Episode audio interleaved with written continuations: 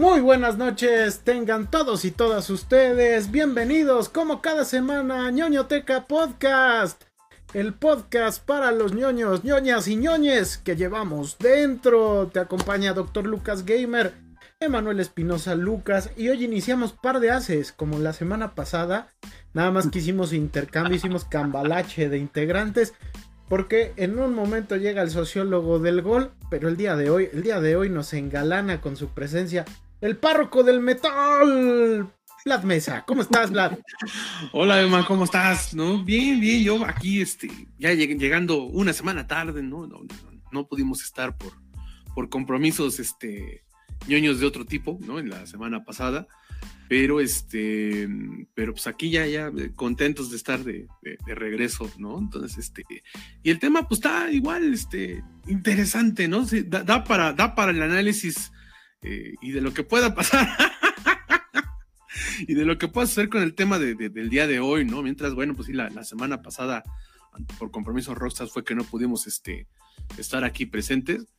Pero, este, pero bueno, sí estuvimos checando, ¿no? Nos quedamos pendientes, ¿no? Yo ya ya ni, ya ni película del, Día del Trabajo elegí, no, ya ni tiempo me dio para eso, pero pues sí pudimos ver las, las dos recomendaciones que ustedes nos, nos, dieron, ¿no? Entonces, este, también vimos un poco, estamos viendo que, que afortunadamente, ¿no? Con este, con Axit, este, tenemos cierta, ciertos eh, paralelismos en las cosas que vemos, ¿no? Entonces, muchas cosas que él vio también, también yo vi, ¿no? Entonces, este, entonces, bien, bien, digamos que, que, que nos emparejamos en la tarea, ¿no? Está súper chido, está súper padre porque este, sí, sí te extrañamos, ¿no? Pero igual este, eh, sí, sí te extrañamos, pero igual nos quedamos así de, y ahora, ¿cómo hacemos que el programa dure más de una hora, ¿no? Entonces, este... Porque este güey que no se calla, no vino ahora. No, no, de hecho, este, vamos a hacer el Blast Challenge, ¿no? Este, vamos a cronometrar este quién tiene las las, intervenciones más largas, ¿no? Entonces, no, mejor no. no hagan eso, compa. no, no, no. Y pues, gran semana, gran semana. De hecho, sí, este, una, una idea que, que se nos ocurrió al final es que nos mandaras tu película del día del trabajo. Al final ya no se pudo. Y también este Axi dijo, ¿no? Este, no, no, a lo mejor no, porque no nos vaya a pasar como la vez de, de, ah. la película de, de, terror cósmico. De terror cósmico que no le entendimos, ¿no? Entonces, este.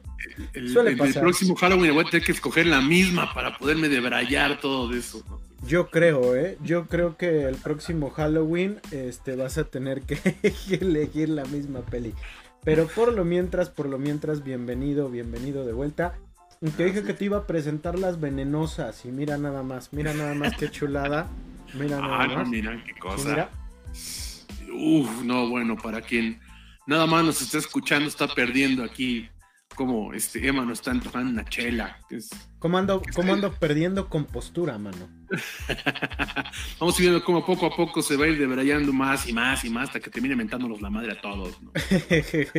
y, más, y más con el programa de hoy, ¿eh? que, está, va a estar interesante como cada semana. Porque fíjate, fíjate que este, pues ya, ya, ya llegó el estreno de la temporada de, de verano de Marvel. Ya tuvimos Ant-Man y, la avispa Quantum Manía y ahora toca el turno a, Guardianes de la Galaxia Volumen 3. La, despedida de estos personajes del universo cinematográfico Marvel, por lo menos eh, en un momento. Y también pues esta sí ya es despedida, despedida de James Gunn, ¿no? De, del UCM, porque ahora pues como ustedes sabrán, junto con Peter Safran, pues ya son los mandamases del, del universo cinematográfico de, de, DC, ¿no? Nada más. Y que Dios nos agarre confesados con eso, pero bueno. Calma, calma. Yo creo que está interesante, está interesante la plática del día de hoy. Así que, pues vamos a darle, vamos a darle y cuéntenos todos si les latió Guardianes de la Galaxia 3, qué les ha parecido. Pero mientras, y como cada semana, pues, y en lo que veo que mi venenosa está sacando el veneno. ¡Qué cosa! Y mira, mira, está sacando la espumita, tremendo.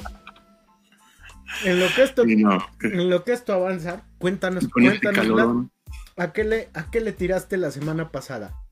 Eh, pues fíjate que bueno, tenía las que estamos viendo de dos semanas, ¿no? Pero bueno, tratar de hacerlo cortito y conciso, ¿no? Y, concentrarme en lo, lo, principal, ¿no? Eh, de series sigo viendo, este, o sea, seguimos, damos el seguimiento todavía de este, de, de, de varias son este, semanales, ¿no? Sigo viendo Succession, eh, algo que habías comentado tú la semana pasada, ¿no? Eh, está muy buena, pero sí ya tiene que acabar. Ya, ya son muchas vueltas sobre muchas las mismas cosas, están bien hechas, pero la verdad es que sí, ya, este, ya, ya hace falta que, cierre. Qué bueno que ya va a cerrar, ¿no? Este, Aquí estamos viendo en vivo cómo se embrutece Emma, ¿no? Entonces, qué envidia, francamente, pero bueno, ¿no? Es, un, es un performance. es un este, experimento social, güey, ¿no?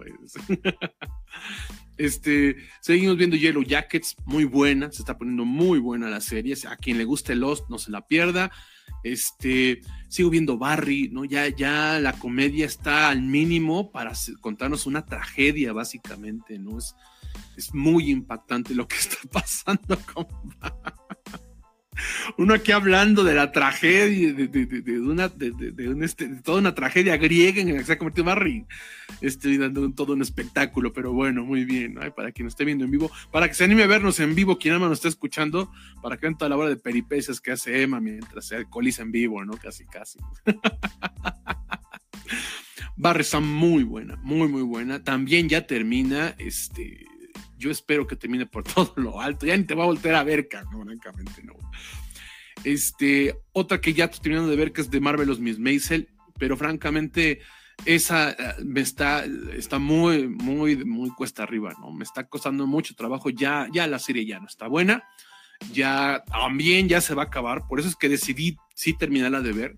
Pero la verdad es que ya Elmi Sheyman Paladino eh, es una directora técnicamente muy buena eh, hace guiones muy buenos, muy inteligentes, pero el problema es que es una fake ¿no? Entonces, este, es decir, disfraza de feminismo cosas muy conservadoras, muy, muy conservadoras, ¿no? Entonces, este, la verdad eh, es que, por ejemplo, su serie más icónica, que es Gilmore Girls, envejeció horriblemente, horriblemente envejeció Gilmore Girls y con The Marvelous Miss Maisel está empezando ya a sacar las costuras conservadoras la señora, ¿no? Entonces, este, ya, ya urge que termine también, porque era una serie muy bonita que ahorita la verdad ya da cringe en algunos momentos, francamente. Entonces ya, qué bueno que ya se va a acabar.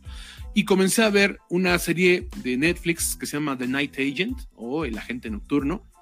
Eh, la verdad es que muy buena, ¿no? Me estoy entreteniendo mucho, apenas voy a la mitad eh, y con el agente nocturno básicamente pues es un thriller político, ¿no? De, básicamente de, de, conspiraciones, o sea, no reinventa el hilo negro, pero está muy bien hecha y todos los capítulos son muy emocionantes, es una muy buena entrega, tiene muchos giros de tuerca, no sabes, eh, sabes que hay alguien, que hay traidores, pero no sabes quiénes son, entonces, este, insisto que no voy a voltear a ver, entonces, este, la verdad es que, la verdad es que está muy buena, la recomiendo, ¿no? Y rápidamente, bueno, películas también vi varias cosas, este, pero me voy a concentrar en, rápidamente nada más en, este, un par. Eh, vi, este, vi una que se llama, una película indie que se llama Soft and Quiet, ¿no? Que es terror psicológico, muy buena, muy buena, la verdad. Está contada en tiempo real, es una tarde de unas, es una reunión de mujeres em, ¿cómo decirlo? Con ideas eh, un poco extremas, vamos a dejarlo así nada más, ajá, que pues deciden, deciden emprender, ¿no? Un, grupo, ¿no? Un grupo propagandístico, pero vamos viendo cómo algunas acciones pues van haciendo que su tarde se, se tuerza. Está muy bien hecha, es un plan, toda la película es un plano secuencia, o sea, toda la película, y este, y, y, pasa en tiempo real. O sea, todo pasa en dos horas de su, de su, de su tarde, ¿no? Entonces, la verdad es que está muy buena como terror psicológico, yo la recomiendo mucho. Eh, también vi una película que, leí que decía este, que era como, ustedes se acuerdan que comentamos aquí, ¿no? Que una de las grandes sorpresas del año pasado fue RRR, ¿no? Esta película hindú, ¿no? Buenísima, súper épica, súper hilarante y absurda. Y leí sobre una película de Amazon Prime que, decían es la nueva, este, RRR, este, pero con un toque de misión imposible. dije, no, pero voy a ver, ¿no? Que se llama Patan y no lo hagan, compas, no la vean, por amor de Dios. Este, yo esperaba verme, como decía, ¿no? Un James Bond, una misión imposible acá, muy, muy, este, muy exagerado, ¿no? muy absurdo, y no, me terminé encontrando con un rápido y furioso, ¿no? Francamente. Entonces, este, no, no, no. O sea, las secuencias de acción son buenas, pero el guion no tiene sentido. Eh, eh, el guion es muy absurdo, muy, muy, muy burdo, ¿no? La trama no tiene sentido. Aparecen personajes que no sabes ni quiénes son y que luego desaparecen. O sea, no, no, no, no, no lo hagan, ¿no? Yo, si a ustedes les gusta ese cine, insisto, tipo rápido y furioso, o sea, que, que es, eh, no quiero sonar despectivo, pero que es este, que es el cine de acción que, básicamente es como un video de reggaetón largote. Entonces, este, les va a gustar Patán, ¿no? Entonces, sí, sí, si lo suyo es ese tipo de cinematografía, les va a gustar, ¿no? Pero si no, francamente no la vean, ¿no? Sí, es mi primera gran decepción del año, ¿no? Y ya para acabar, bueno, te digo que vi más cosas, pero ya para acabar vi lo que ahorita está haciendo la sensación este, eh, del terror. Cada año nos llega como que de, de, este, de Asia una película con mucho hype. ¿No? Entonces eh, ya pude ver la película que este año lo trae, o al menos este primer, en esta primera mitad del año lo trae, que es este eh, Marui Video. Eh, es una película que es un, a ver, es, un, un found footage sobre un documentary, sobre un caso este, de asesinato, sobre un caso paranormal. es un metarrelato, ¿no? Entonces, más allá de que es una premisa muy original, este, no reinventa el hilo negro, tiene todos los clichés, ni siquiera los tropos, los clichés de estos géneros, pero está muy bien hecha. Está muy, muy bien hecha. Eh, la gente va a esperar algo súper terrorífico y no lo es. Está más cercano al thriller paranormal, la película, pero yo sí de decir que hay dos caminos. Tú puedes decepcionarte porque no te espantas como tal, porque no te da así, no, no es terrorífica la película, ajá, no, no, no está llena de jump scares ni todo eso Ajá, pero sí de decir que es de esas películas que el viaje es más chido que el resultado final. Porque yo me di cuenta que a pesar de que la película como no termina de explotar en, todo momento, sí es una película que todo el tiempo me tenía al borde del asiento de la angustia. O sea, de qué iba a pasar. A lo mejor no terminaba pasando gran cosa, pero esa sensación de, de, mal cuerpo que le dicen, ¿no? De mal rollo, sí la sientes toda la película. Entonces, eh, es una buena película, pero no por lo que mucha gente está esperando. Entonces yo creo que sí vale la pena verla, sí es de lo mejor del año que he visto, ¿no? Y bueno, ya vi algunas otras que ya luego iré comentando, pero básicamente en eso es en lo que nos entretuvimos estas dos semanas, básicamente. No, chulada, chulada, ¿no? Este, qué chido, porque esta semana yo nada más pude ver Ted Lasso, ¿no? Este, que, curiosamente esta tercera temporada es la que más ha provocado que muchos de los fans de la, primera y segunda se, desconecten un poco de la serie. ¿Por qué? Porque eh, ya les había comentado yo que es una serie que trata sobre un equipo de fútbol. Mm. Y en esta temporada es en la que menos hemos visto fútbol, ¿no? Definitivamente. este se centra muchísimo más sobre eh, la vida de, los futbolistas, la vida del propio Ted Lasso. Eh, y estamos viendo eh, eh, muchos, muchas historias con temática social, ¿no? Entonces, este, por ejemplo, ahorita están sacando la historia de, uno de los protagonistas, un futbolista que es gay. Entonces, este, uno pensaría que en una época donde estamos empezando a ver como muchos atletas profesionales salen del closet. Es, muy curioso ver que uno de los que se mantiene todavía como muy ah, reservado en ese sentido es el fútbol, ¿no? Sí, y, es todavía más curioso ver que mucha gente está diciendo, ya no estoy viendo Ted Lasso porque eh, eh, está hablando de que hay un futbolista gay, ¿no? Cuando probablemente hay montones de futbolistas gays en el orbe, ¿no? Entonces, se trata más... Hasta por estadística, es seguro. Sí, exacto, ¿no? Se trata más como de esta cuestión de no querer ver más allá de lo que nos muestra eh, la pantalla de televisión cuando nosotros estamos viendo la liguilla, ¿no? Entonces, este... Eh, eh, es un poco triste por la fanaticada, pero a mí me parece que hablar de este tipo de cosas es bien necesario en nuestro tiempo, ¿no? Y es bien importante. Entonces, en ese sentido, creo que el hecho de, que la serie se salga de su zona de confort hace que valga la pena el viaje, ¿no? Entonces, me ha gustado.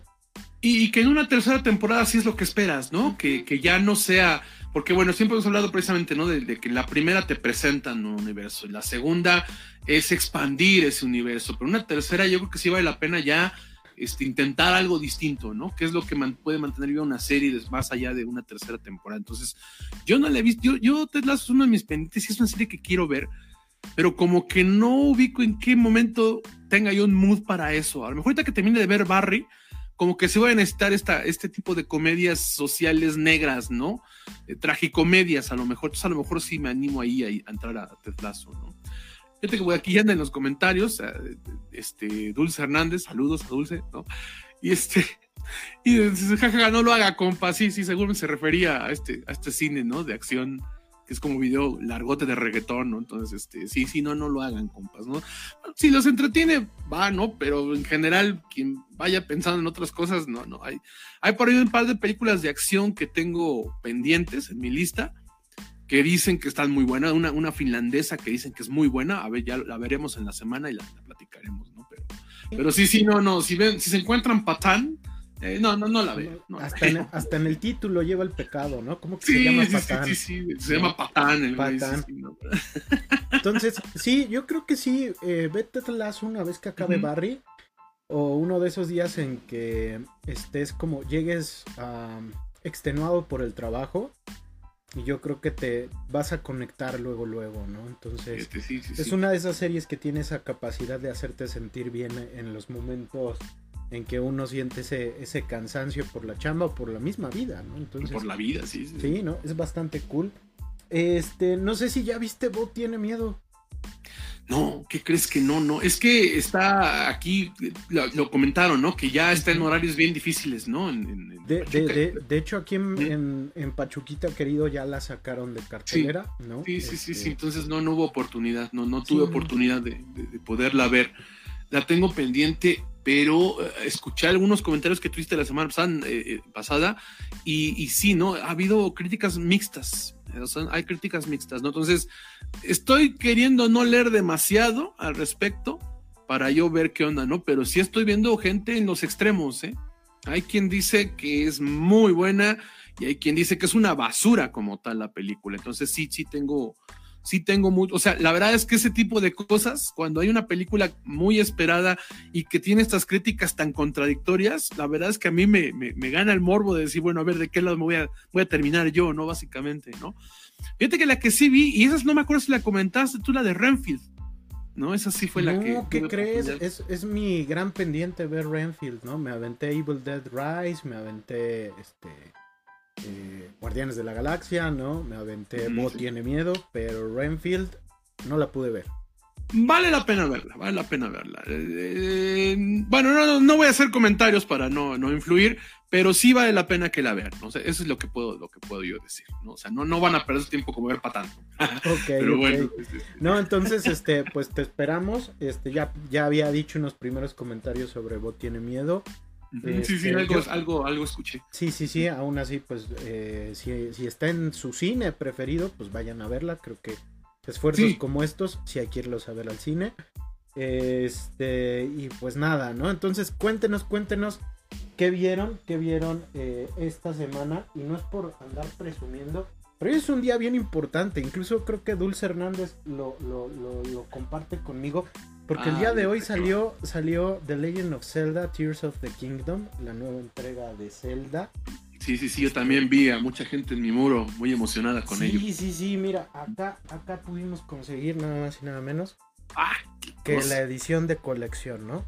Sacando todo el espíritu ñoño. y toda la quincena, además, seguramente. Este, sí, ¿no? Este. Pero son de esas cosas que valen la pena, ¿no? Este.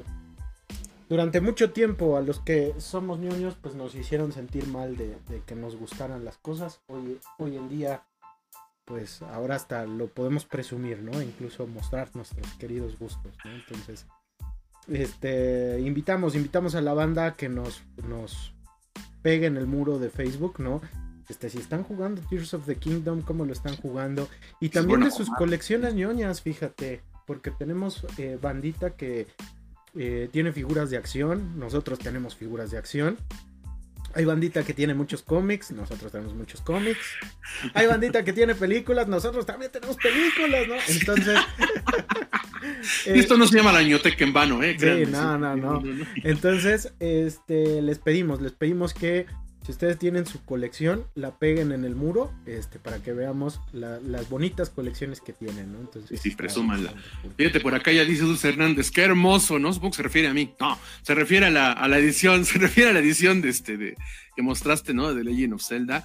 Este, como bien decías, porque además no solamente era de ñoño, sino que Legend of Zelda, pues era todavía de más ñoño, ¿no? O sea, de más geek, ¿no? De más, más friki todavía, ¿no? O sea, sí, no era como que el, este, el videojuego cool, entre comillas, ¿no? Sino era el de los bien frikis, ¿no? El Legend of Zelda. Y ya lo platicábamos cuando platicábamos de, de, buenas adaptaciones de videojuegos, cuando hablamos de Mario Bros., de que ese es un universo que podrían hacer una franquicia súper, súper explotable, ¿no? La, la, Legend of Zelda, ¿no? Entonces sí. Este, acá dice Dulce Hernández que sí, ¿no? Que, o sea, que sí también está emocionado, pero que dice, pero soy pobre, sí, sí. Ahí sí compartimos también eso, ¿no? No, no nomás los ñoños, sino los, jodidos también lo, lo, compartimos, ¿no? Este, dice, ¿qué? dice, este, Zelda, TOTK, que es, es, son así las de Tears of, no sé qué se llama. Tears of the Kingdom. Tears of the Kingdom va a ser el Game of the Year, ¿no? Nos dice por acá Gustavo este, Godínez, que anda por aquí. Gracias, Gustavo, también. Sí, sí, sí, sí. O sea, yo sí vi que fue toda una revelación, ¿no? Vi que algo que, un fenómeno que ya pasaba mucho, que tenía mucho, perdón, que no pasaba, y es la gente formada en las tiendas, ¿no? O sea, porque incluso ya el formato físico en los juegos también ya va de salida. Y aún así la gente se fue a formar, ¿no? Incluso en Pachuca se fue se fue a formar la gente para conseguir este, su, nuevo juego de Zelda. Qué bueno, qué bonito, qué bonito, qué bonito, porque además, insisto, son historias muy, muy chidas, ¿no? También anda por aquí Ricardo Gaitán en los comentarios. Saludos, saludos, Ricardo, ¿no? Abrazos, ¿no? Bueno, es lo que tenemos ahorita de comentar. Sí, sí, sí, muchas gracias. Y pues cuéntenos, cuéntenos de sus colecciones que tengan. Este, si están jugando Zelda, pues compártanos fotos de cómo lo están jugando. A lo mejor lo juegan en familia, ¿no? A lo, a lo mejor les están enseñando Zelda a los más peques de la casa, o ustedes en el, en el trabajo, en, el, en el transporte público, no sé. Muéstrenos, muéstrenos. Y también si quieren, este, venenosas, pues platíquenme para que les pase el dato porque están, este, sensacionales estas, estas bebidas, este, mágicas del reino de Irule, ¿no? Entonces está, está sensacional. tema del día, mi tema del día. Eh, Ah, de veras. Sí, sí, sí. sí este, 5 de mayo. 5 de mayo se celebró una conmemoración más de la batalla de Puebla. película sobre la batalla de Puebla. Pero también, 5 de mayo con Kuno Becker, claro que sí. pero también, pero también llegó a los cines a nivel mundial. Guardianes de la Galaxia Volumen 3, la última película de James Pistola, de James Gunn, en el universo cinematográfico Marvel porque como ya mencionaba al inicio del programa, pues ahora se pasa a la distinguida competencia como su manda más, ¿no? Este, interesante porque Guardianes de la Galaxia 3 ya destronó al, a la película que estaba haciendo pues el boom del año, que fue Super Mario Bros., la película, y ahora pues es la película más taquillera eh, eh, hasta el momento. Obviamente sabemos que cuando llegue Rápidos y Furioso, Furiosos este 10, pues ese récord probablemente se rompa. Este, pero se estrena eh, Guardianes de la Galaxia Volumen 3. yo, yo tengo esta pregunta, ¿no? ¿Cómo es posible que una franquicia de cómics tan poco conocida como los Guardianes de la Galaxia ya llegó a dice que quiere dice, no lo dejes, por llegar tarde. Por ah, llegar tarde, por llegar tarde ya no. ¿Qué onda? ¿Qué onda? ¿Cómo estás? Hola, ¿cómo están? Bien, bien. Llegando tarde. ¿Puedo entrar? Cuando no, güey. De veras, de veras. Qué cosa. Igual la vez pasada llegó en. La vez pasada que no estuve yo, anterior llegó en 6 también. también llegó en 6. Ya van dos, ¿eh? Ya van dos. Pero entonces, vuelvo, vuelvo a la pregunta: ¿Cómo es posible que una franquicia de cómics tan poco conocida como los Guardianes de la Galaxia, que de hecho, pues creo que en, México eran muy pocas las personas que lo conocían, era, era más como un producto de nicho de gente muy clavada en Marvel eh, pues, que casi nadie conocía. ¿Cómo es posible que este grupo de superhéroes tan dispares y símbolos se, se ha convertido en todo un fenómeno de masas? ¿Qué, es lo que ha ocurrido ¿no? para que eh, Guardians of the Galaxy sea todo un fenómeno dentro de otro fenómeno? ¿no? Incluso eh, a la hora de hablar de, de personajes consentidos del universo cinematográfico Marvel, pues los guardianes de la galaxia están ahí, ¿no? Entonces, ¿cómo es que ocurre esto? Fíjate, para hacer la más de emoción en la respuesta, nada más un pequeño break, regresando al tema con el que cerrábamos, el que estábamos viendo, acá nos dice Luz Hernández. Dice, hace poco jugué uno, un juego, que se llama Cult of the Lamb. Está bonito, el gameplay es muy tipo Farmville, estética muy kawaii, pero la temática es que eres líder de una secta. Es un, gran, es un gran juego, ¿eh? Es, un gran juego del Yo no, pero nada más por la temática ya me, ya me, ya me llamó, ¿eh? Ya me llamó, francamente, nada más por eso, ah, ¿no? La, próxima semana el párroco con su Nintendo Switch, ya lo vimos, ya lo vimos. Mira, si, me, si resulto ser muy bueno para ese juego, igual ahí estaba mi futuro, ¿no? No, no, de cinéfilo mamador, sino de líder sectario, pero bueno. Fíjate que este, ya ahora sí regresando a, tu pregunta, este, eh, es, sí, ciertamente es curioso, ¿no? Yo creo que tiene que ver poco con los cómics, o sea, eh, yo creo que es un fenómeno más que demuestra, eh, perdón, un, este, un ejemplo más que demuestra el fenómeno de, este, de, de, cómo realmente estás hasta cierto punto muy desligado, o sea, que sí son nichos distintos, el de, el de los quienes son fans de los cómics y de quienes son fans de las películas de superhéroes, ¿no? Desgraciadamente es un nicho todavía separado, que si bien es cierto, cada vez converge más, pero todavía no lo suficiente. ¿Por qué? Porque tú bien lo decías, ¿no? La verdad es que nadie conocía a los Guardianes de la Galaxia. O sea, eran de esos, era, eran esos superhéroes este, de serie C, ¿no? Más o menos, ¿no? En general, salvo lo que era el, el, el guantelete del infinito, el Infinite Gauntlet, no eran los, este, los, eh, los cómics de cósmicos, el, Marvel cósmico no era demasiado exitoso. No estoy diciendo que fuera malo que no hubiera, pero no era demasiado exitoso. Y, insisto, no exceptuando este, el Infinite Gauntlet. Entonces, este, entonces sí, los Guardians of the Galaxy eran un equipo muy, pero muy, insisto, ni siquiera de, de línea B, sino como de línea C o D incluso, ¿no? Yo he de decir que nunca había leído un cómic de ellos, ¿no? El primer cómic que yo leí de los Guardianes Galaxia fue en, uno, eh, en, un tie que tienen de una saga que se llama Silver Surfer Black pero Silver Surfer Black es creo que el 2016, creo, si no me equivoco, 2015. Entonces, la verdad es que antes de eso nunca había leído nada de los Guardianes de la Galaxia. Yo sabía que existían, pero no conocía absolutamente nada, ¿no? Y yo sí soy muy ñoño de los cómics también. Entonces, este, eh, como bien dices, o sea, esto nos demuestra esta separación como tal, ¿no? De que eh, uno pensaría que nada más lo que ha pegado en los cómics va a ser lo que ha pegado en el cine, pero la verdad es que no es cierto la verdad es que los cómics están siendo nada más el material de origen. Entonces, por eso tanta gente que se enoja, o bueno, que escandalosamente se enoja de que es que no se parece el material original, todo, realmente es el grito de un nicho muy pequeño. A la mayoría no le importa. Y la muestra está precisamente en qué tan fácil se pudo hacer popular una saga de superhéroes que no conocía nadie, absolutamente nadie. Ajá y que además, y que además es algo que se replicó también con Black Panther, ¿no? Que se repitió, se repitió con Black Widow también, ¿no? Etcétera. ¿Por qué? Porque no eran personajes que fueran populares. El mismo Iron Man no era un personaje suficientemente popular cuando aparece su película, ¿no?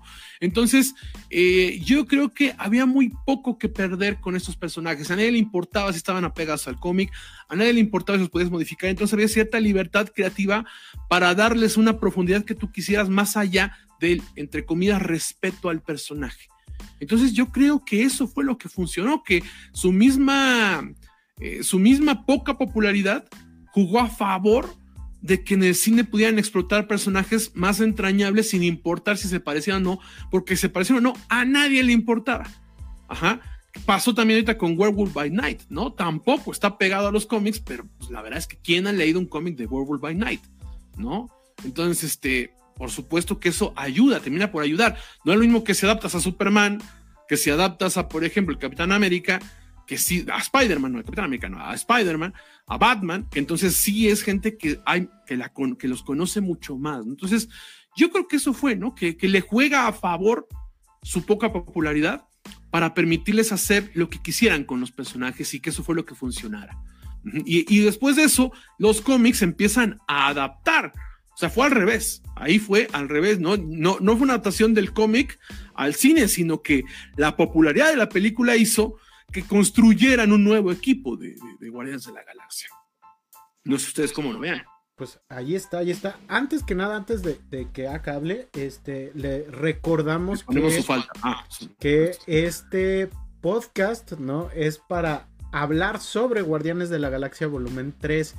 No crean que vamos a poner la película, porque ya nos pasó con, con, con Mario que, que sí vamos a poner la película y no, ¿no? Entonces, este, ojo, aquí es para hablar de Guardianes de la Galaxia Volumen 3. Si ustedes ya la vieron, aquí pueden despotricar si les gustó, si no les gustó, qué les pareció. Sí, por supuesto, sin spoilers. Pero no vamos a poner la película porque luego este, ah. luego, luego la banda anda acá con la palomita esperando. No, bandita, aquí es para platicar de la película, si ya la vieron o si no la vieron, pues para crearles más expectativas, ¿no? Entonces, ¿tú por qué crees que los Guardianes de la Galaxia crearon todo este boom, ¿no? Dentro del, propio boom de Marvel.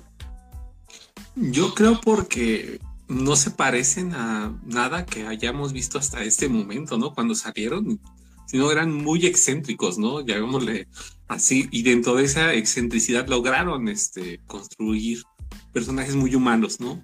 Entonces creo que eso llamó mucho la atención que se desapegaban del estilo tan serio de otros personajes y aquí jugaban, tenían más libertad creativa, daba la, impresión, ¿no? Sobre todo la 1.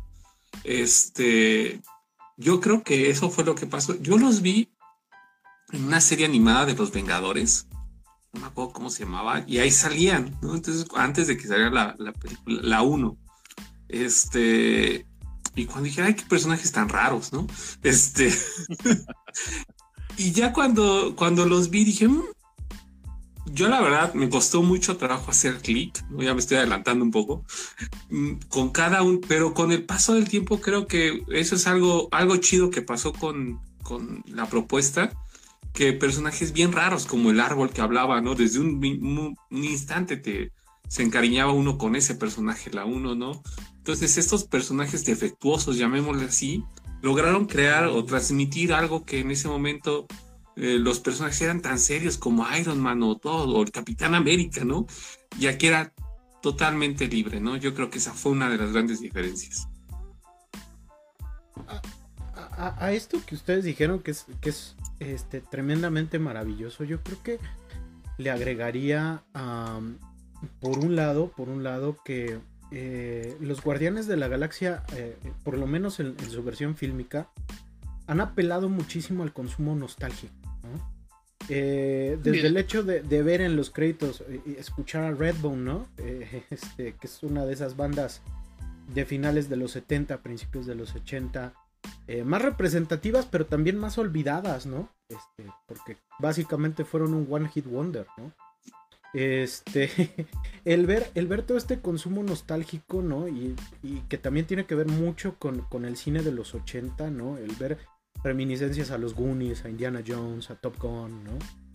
Eh, hace que, que, mucha gente que no los conocía, pero que creció en los 80 o, principios de los 90, conecte rápidamente con los Guardianes de la Galaxia, ¿no? Entonces, influye mucho ese consumo nostálgico y por el otro lado creo que tiene que ver, y, ya me estoy adelantando un poquito, ¿no?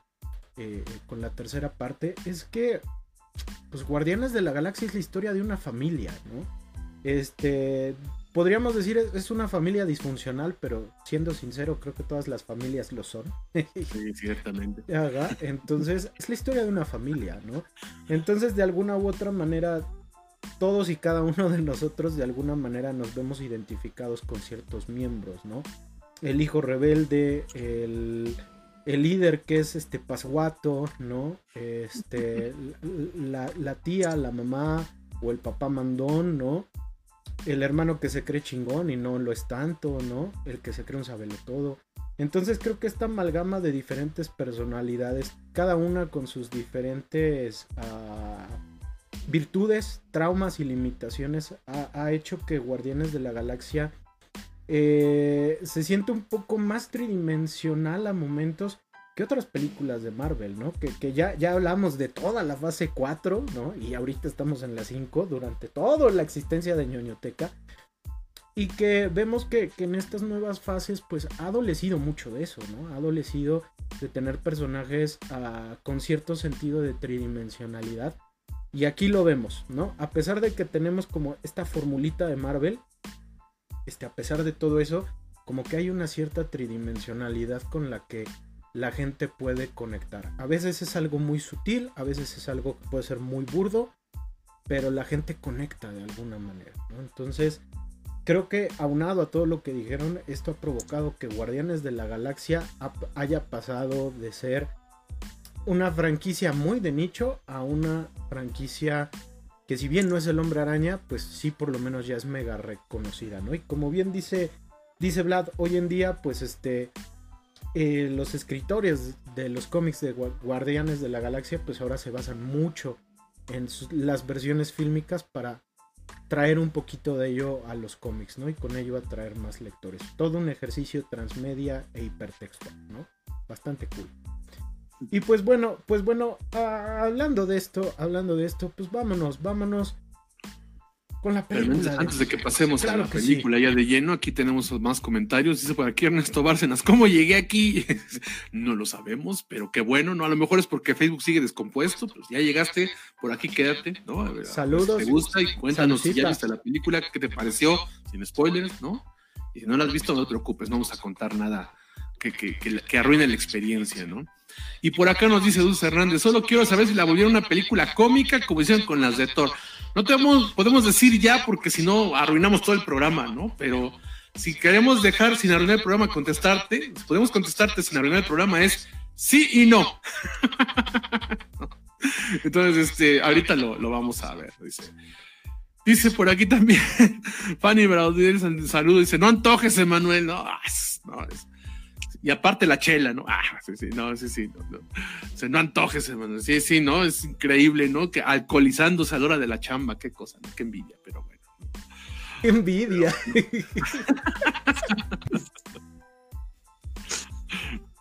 Bueno, ahora sí, ahora sí, ya entremos en materia. Ahora sí, ahora sí, este, lo que estamos tomando es una venenosa. Ay, que no salga la marca de la cerveza. Es una venenosa. Ahí está. Dice hasta que paguen. Hasta mm. que nos pague cervecería, cierta cervecería que originalmente fue formada en el Estado de México.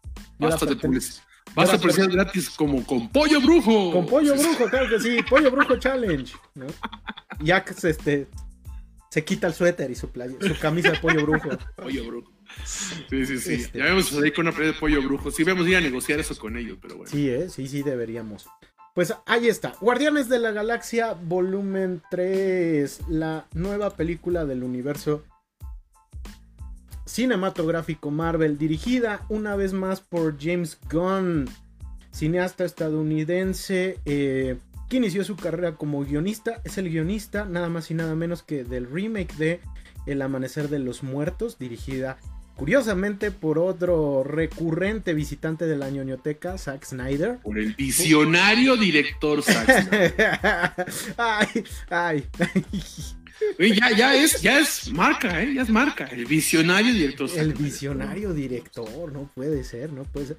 Es como, es como Roman Reigns en las luchas, ¿no? Más o menos. Ahorita que, ahorita que hable yo vas a ver por qué ese es visionario, pero bueno, continuemos. Continuemos, continuemos. Eh, director de filmes de culto como Criaturas Rastreras, su primer largometraje, o Super, su segundo largometraje. Eh, salta, salta al cine mainstream completamente con Guardianes de la Galaxia. Ha dirigido también El Escuadrón Suicida dentro de DC Comics. Y pues también ha producido varias películas. También ha sido escritor de videojuegos, es el guionista de Lollipop Chainsaw, videojuego publicado por Capcom por allá en el lejano 2010. Pues en esta nueva historia, los Guardianes de la Galaxia deciden unir fuerzas una vez más para rescatar la vida de uno de sus amigos, nada más y nada menos que de Rocket. Y para ello van a descubrir que eh, su querido amigo, su querido amigo, pues es una criatura eh, creada por un sujeto conocido como el alto evolucionador, quien se dedica a crear nuevas formas de vida y perfeccionarlas para llevarlas a la cúspide de su evolución. Pero lo que parece como una especie de tarea noble se convierte en una oda muy macabra a la cual los guardianes de la galaxia tienen que enfrentar. Este, pues así, así las cosas, pues Guardianes de la Galaxia volumen 3 cierra la trilogía de estos superhéroes y también el ciclo de Gon con Marvel. Incluso algunos de los actores de la franquicia ya también cierran su ciclo eh, dentro del universo cinematográfico de Marvel, como es el caso de Chris Pratt, eh, Soy Saldaña este, y Dave Bautista. Entonces, este, pues después de esta sinopsis sencillona, ¿quién, quién quiere empezar o gustan que, que yo empiece? Dale, dale. Le damos, le damos. Pues yo lo voy a decir este de manera como más sencilla. Pues es la mejor película de, de, la fase 4, ¿no? Y de lo que llevamos de la fase 5, ¿no? Sin duda. Aquí, aquí vendría un comentario muy al hablar, ¿no? No, no es que estuviera difícil. No, no, es que fuese muy difícil. Tampoco es que lo estuviera muy difícil. pero eh, eh, este, este, es como una respuesta de doble filo porque sí, sí hay, sí hay cierto grado de dificultad y no, también, también la película tiene ciertas cosas que, que, que la hacen, la, la diferencian de, lo que estábamos viendo anteriormente. Eh, porque sí es una película que, era, era muy fácil que Guardianes de la Galaxia superara todo lo hecho en la fase 4 y 5, pues muy simple, ¿no? Porque la mayoría de las películas de la fase 4 y 5 de Marvel son malas películas, ¿no? La realidad es que son películas malitas, son pocos los productos disfrutables, de hecho los mejores productos de Marvel en la fase 4 pues fueron las series, ¿no? En realidad no fueron las películas las películas cayeron en un punto muy bajo, ¿no? Para, para muestra, pues tenemos Black Widow o, la última de Thor, ¿no? Este, Love and Thunder, que tenían, eh, por lo menos Love and Thunder tenía toda una historia pregoncísima y la terminaron convirtiendo en una comedia de acción infumable. Acá, acá ocurre algo bien interesante porque eh, se marca distancia respecto a todo lo hecho en la fase 4 y Ant-Man 3, ¿no? Y del otro lado es un no, de, no estaba tan fácil, porque creo yo que igual era sencillo para los Guardianes de la Galaxia y para el propio James Gunn quedarse en la misma fórmula de, de Marvel y de Guardianes de la Galaxia 2, que creo que es la película más endeble de las tres. En este sentido, creo que James Gunn marca cierta distancia con su trabajo anterior y Guardianes de la Galaxia es un filme que se acerca más a El Escuadrón Suicida que a Guardianes de la Galaxia 1 y 2, a mi parecer. Y esto se debe a que la película es más oscura, ¿no? Y muchas veces cuando decimos es más oscura, eh, eh, por lo regular eh, lo tomamos como si fuera Batman regresa, ¿no? o, Batman de Tim Burton, ¿no? Así súper gótica la película y con una estética muy, muy noir. Y no, lo que pasa es que James Gunn entiende algo que creo que no muchos directores en Marvel, por lo menos los que se han mantenido cierto tiempo, han comprendido. Y es que la mayoría de la audiencia que vio a Guardianes de la Galaxia en aquel 2014 ya creció. Muchos de esos niños que vieron Guardianes de la Galaxia, pues ya no son niños, ya son adultos que, ya tuvieron su, múltiples vivencias. Entre ellas, pues el primer amor y la primera decepción amorosa. Eh, alguna mascota ya se les murió, se les desapareció, ya sufrieron el dolor de una pérdida, e incluso de pérdidas más duras, ¿no? Como la pérdida de un padre, de un hermano, de una madre, ¿no? Algunos de ellos ya también. la pandemia nos dejó eso a todo el mundo. Exactamente, ¿no? Sí, sí. Igualmente ya sufrieron también la pérdida o la traición de algún amigo o amiga, ¿no? Que también es algo sumamente humano, pero también ya, ya vivieron las delicias de lo que significa hacer amigos y también de conformar una familia fuera de la familia, ¿no? Creo que los que... Traiciones de amigos, como cuando Acme te spoilea el final de este de, de, de Mandalorian. De Mandalorian, no, tremendo. Y pone comentarios que lo confirman, sí, sí, sí. Esos son traiciones y no retazos, pero bueno. No puede ser, no puede ser.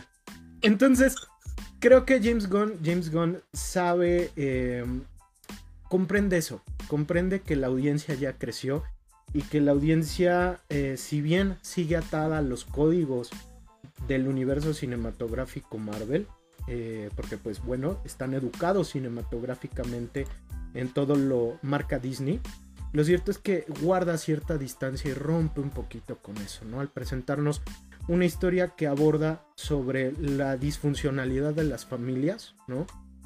Y de cómo muchas veces las familias llegan tener comportamientos agresivos entre ellos o, incluso violentos, pero aún así pues hay, un amor presente.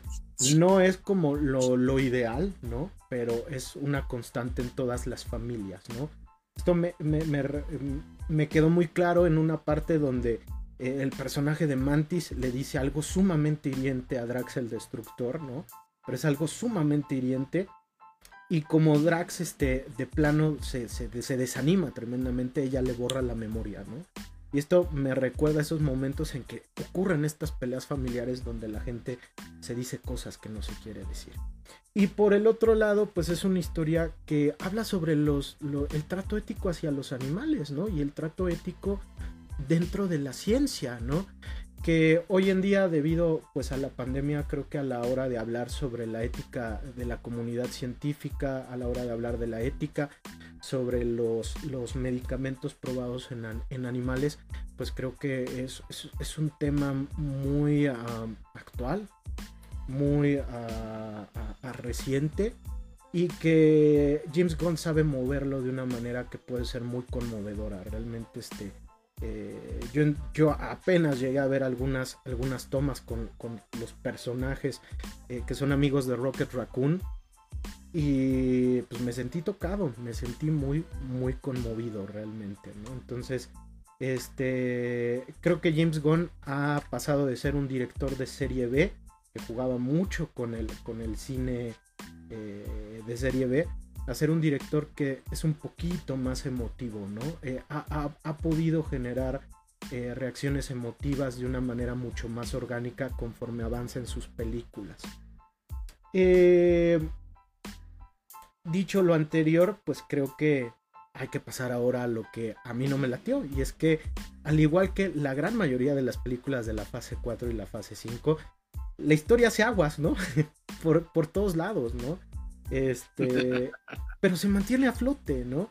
De hecho, hay varias cosas que a mí me parece que sí son. Ah, que, son Deus ex máquina, ¿no? Hay cosas que se resuelven bien de la nada, que uno dice, ¿qué pedo, no? Como que cierto personaje sabe un idioma que, nunca vimos que sabían las otras películas.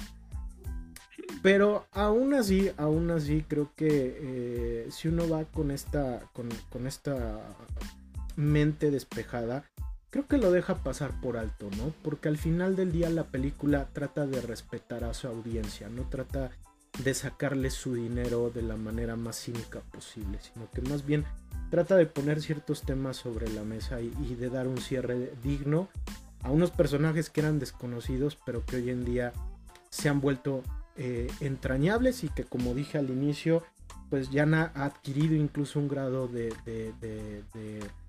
identidad muy fuerte y también de tridimensionalidad.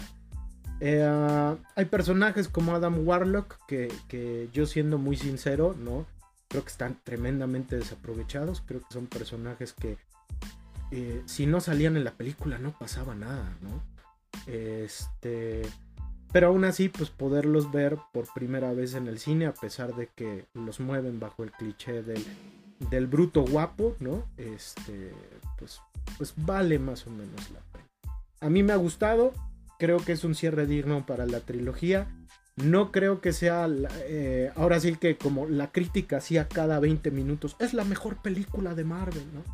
No creo que sea la mejor película de Marvel, pero creo que sí es una película emotiva, creo que es la película más emotiva de las, de entre la fase 4 y la fase 5 Eh, y pues bueno, a, a, mí me ha gustado, me ha gustado, pero yo quisiera saber, compitas, ¿qué piensan ustedes? ¿no? Si están de acuerdo, si no están de acuerdo, y qué puntos tenemos de convergencia y divergencia. ¿Quién quiere, quién quiere empezar?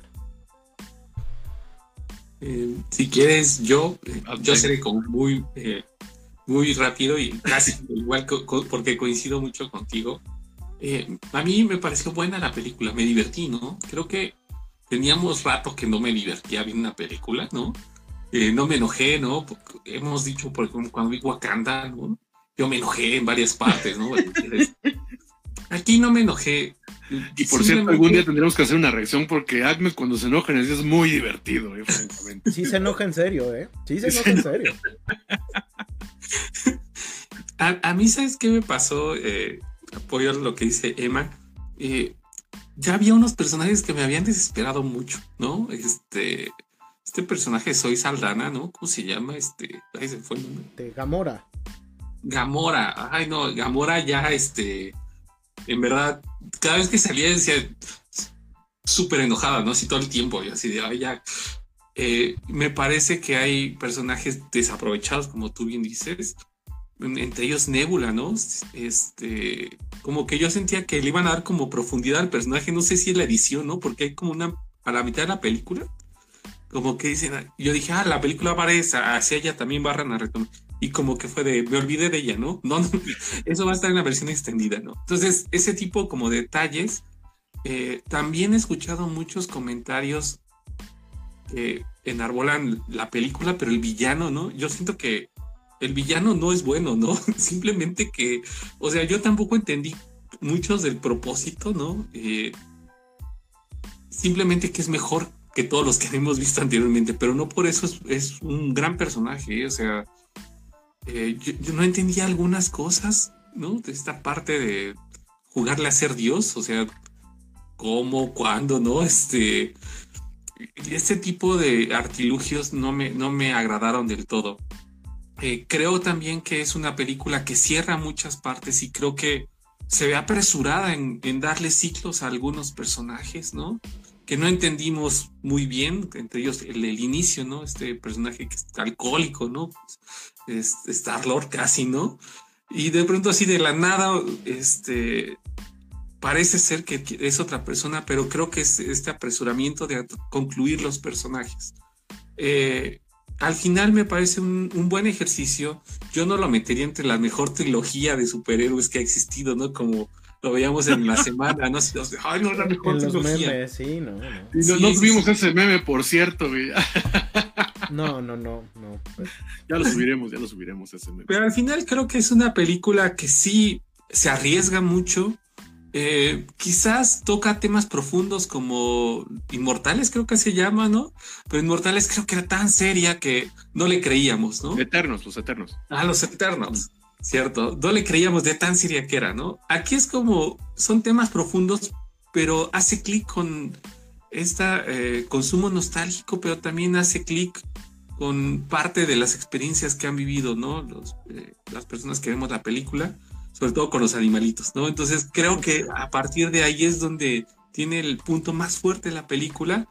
Y si me preguntan, yo quisiera haber visto más esa película, ¿no? Que un spin-off dedicado solamente a esa parte, ¿no? Es, lo más bonito, ¿no? De eh, rock.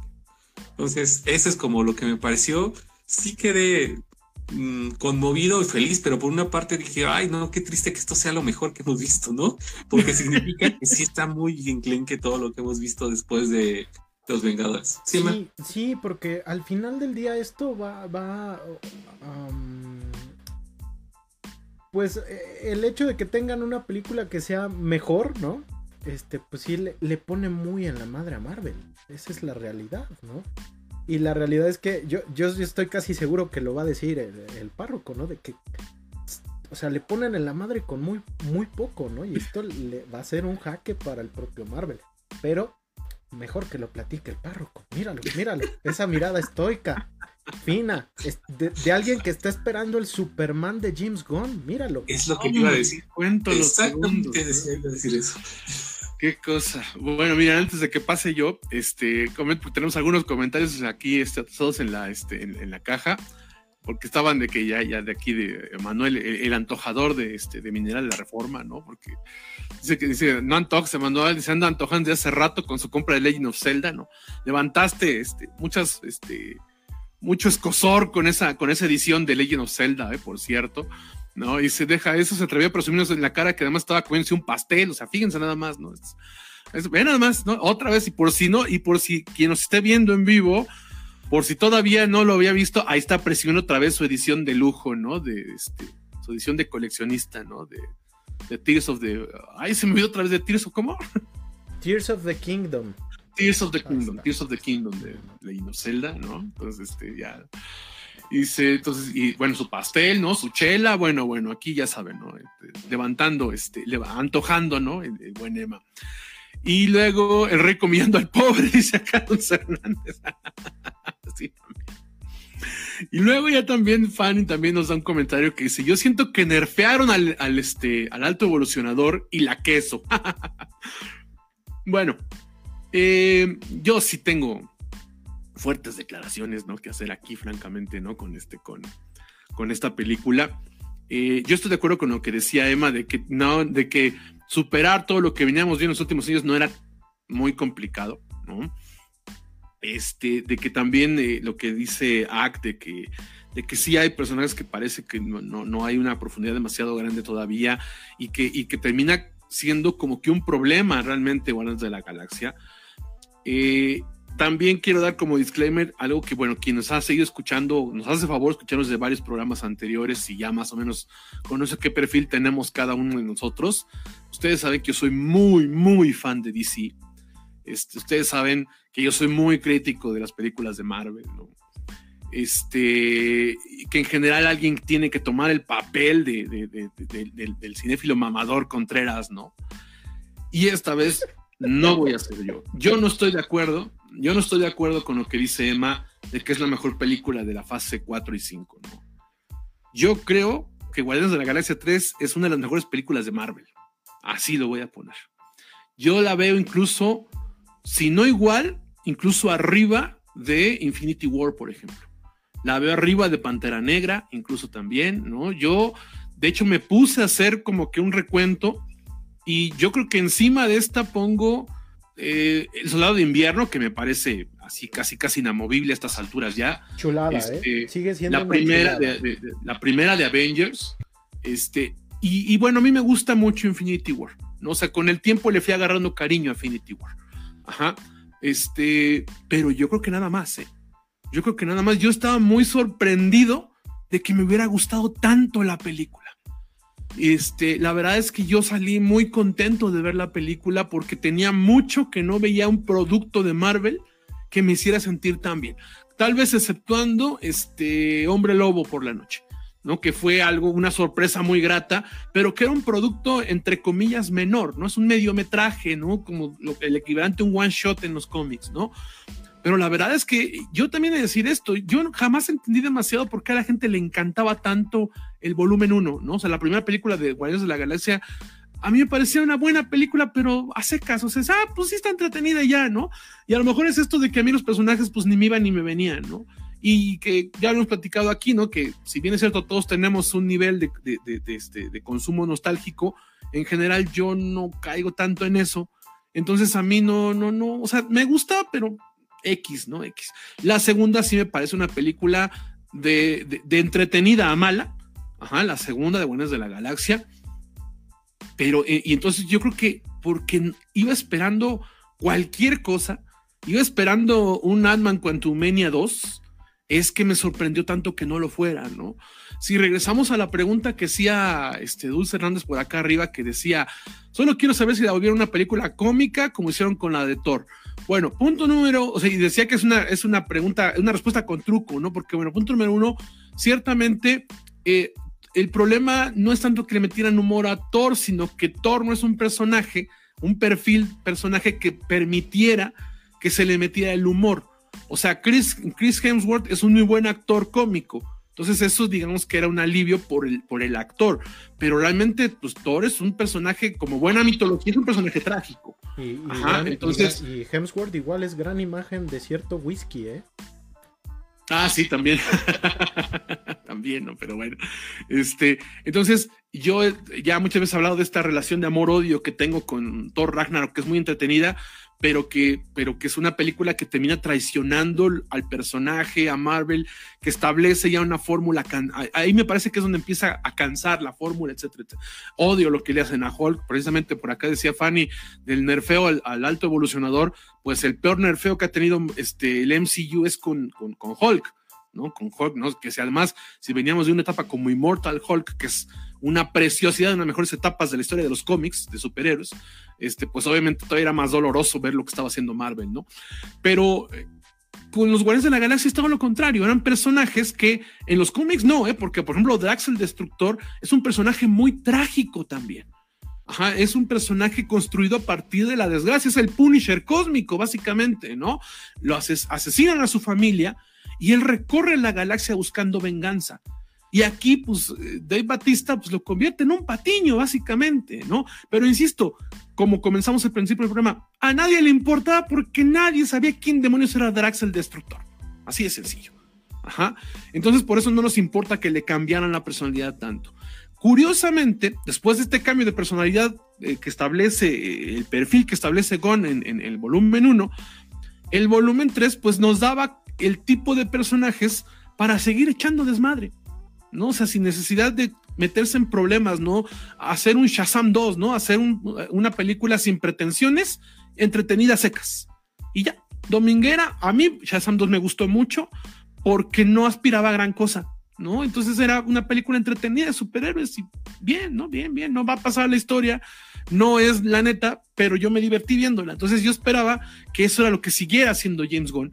Y terminando de contestar la pregunta de Dulce, pues resulta que, esto, que, que, esta película, estos personajes que eran los patiños en general, los que se prestaba para hacer pura comedia, les entrega el producto más trágico desde Infinity War.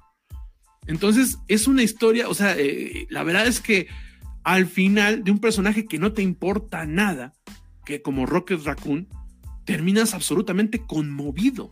O sea, porque aquí el, el centro, toda la historia gira alrededor de Rocket Raccoon y termina siendo un personaje trágico, bonito, perfectamente construido. Después de tanto tiempo está bien construido, ¿no? Entonces, este, entonces eh, es, es, imposible, ¿no? Que en algún momento de toda la historia que nos cuentan de Rocket Raccoon es imposible que no conectes, que no te conmueva, que no te sientas enojado, que no te sientas este, frustrado, que no te sientas divertido con lo que estás viendo, no entretenido con lo que estás viendo. Entonces, es absolutamente eh, eh, multidimensional, ya ni siquiera es profundo, es multidimensional lo que nos presenta con Rocket Raccoon.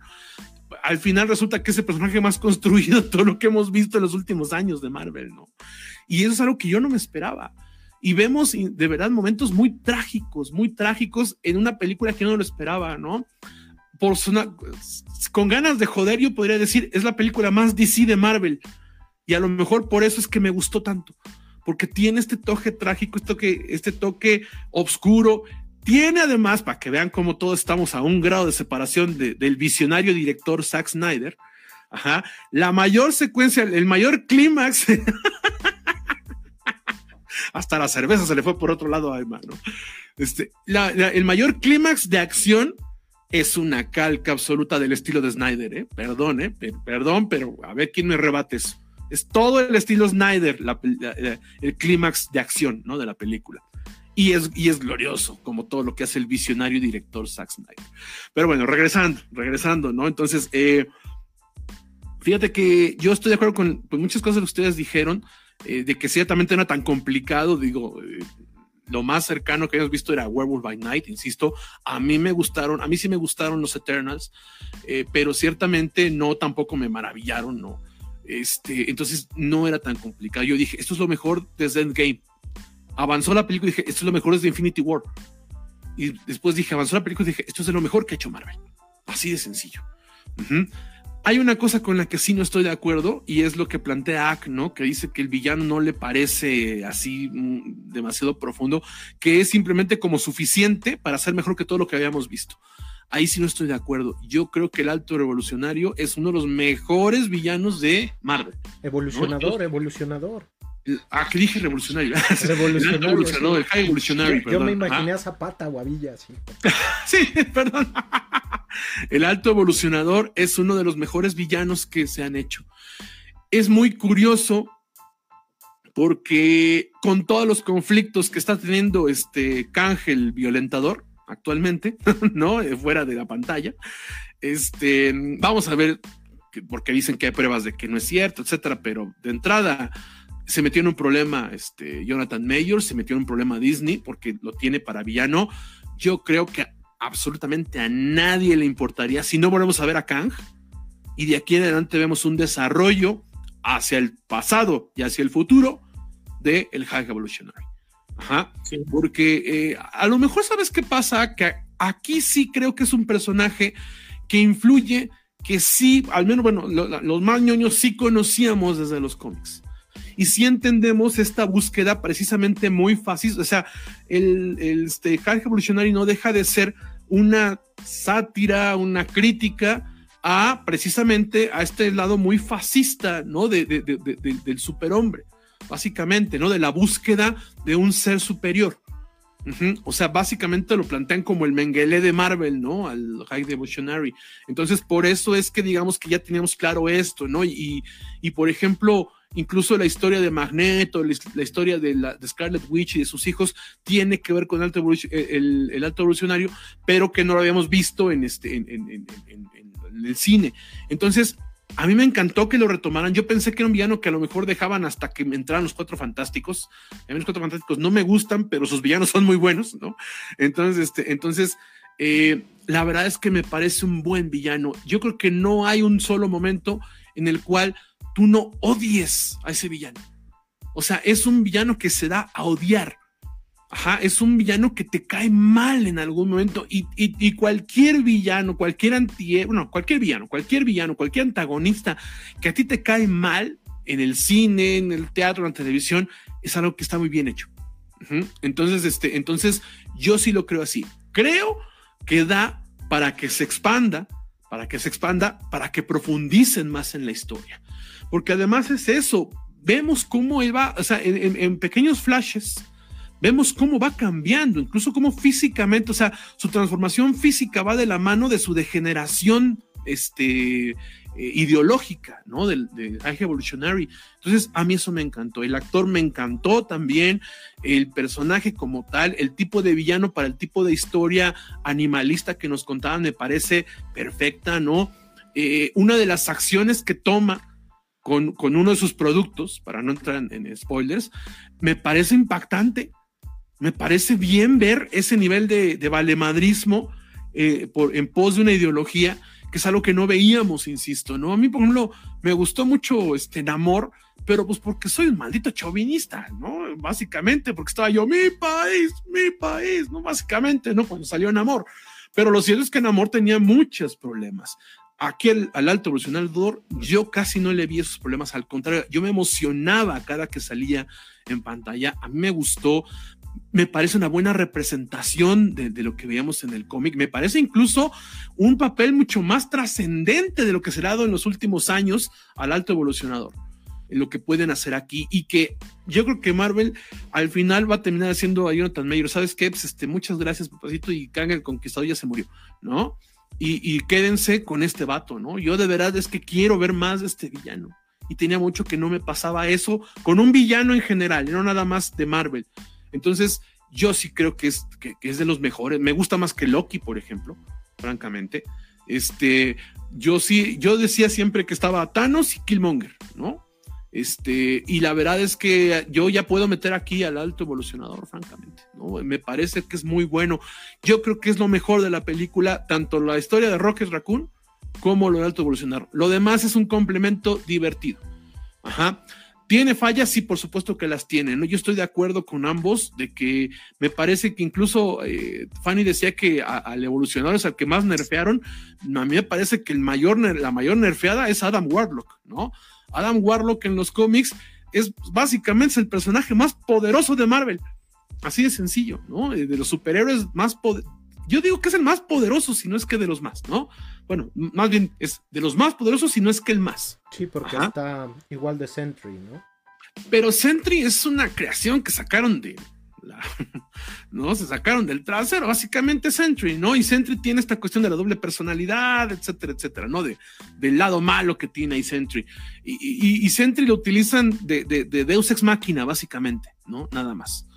Eh, en cambio, Adam Warlock está construido para darle sentido a todo el universo cósmico de Marvel.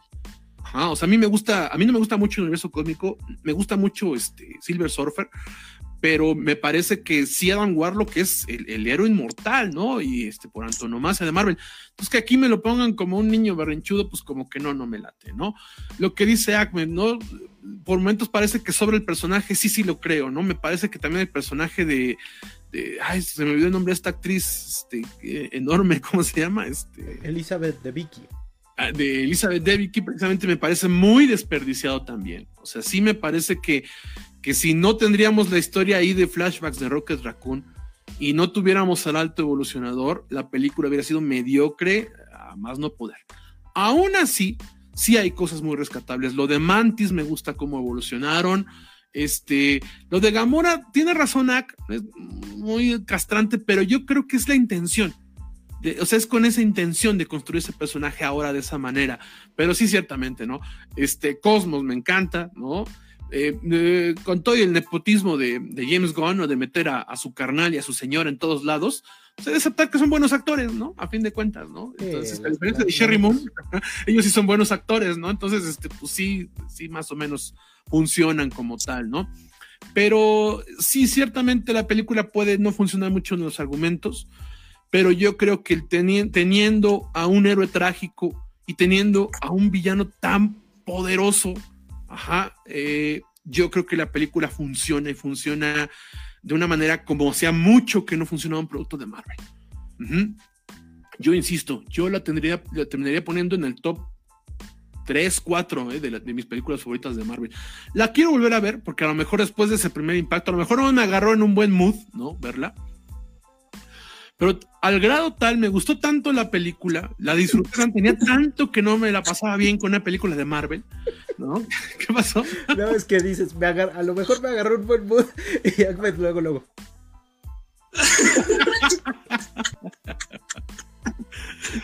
No, yo sí, yo sí, yo sí creo que, que, o sea, bueno, a mí sí me parece que no es porque, porque cualquier cosa podía ser mejor que todo lo que habíamos visto.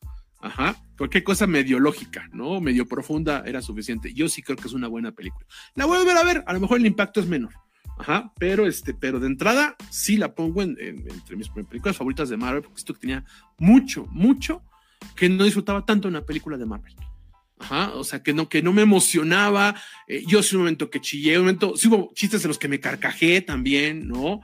Entonces, este, todo el mundo tuvo un momento, o sea, a pesar de ser tantos personajes, todo el mundo tiene como que un momento importante. Sí es cierto, eh, sobra todo lo de Warlock, está desperdiciado. El Deus Ex Máquina que funciona con Warlock, también con las mismas características del personaje que salva eran suficientes para salvarse, sin entrar en detalles, ¿no? Este, pero eh, yo al grado tal disfruté tanto esta película de que también yo he mostrado en programas anteriores mi, pues mi, este, pues mi, decepción, ¿no? De lo que ha venido pasando en Warner, ¿no? Eh, de que este universo, este nuevo universo este, de, DC no me inspira mucha confianza. A pesar de que tiene personajes que me llaman la atención, ¿no? Como The Authority, como Swamp Thing, que después de Batman es mi personaje favorito de DC. Eh, a pesar de que tiene esos personajes, no, la verdad es que no, no estoy, o sea, no voy a esperar nada absolutamente. Eh, James Gunn ah, se la ha pasado haciendo declaraciones este, muy, muy, muy fanserviceras al respecto de Superman.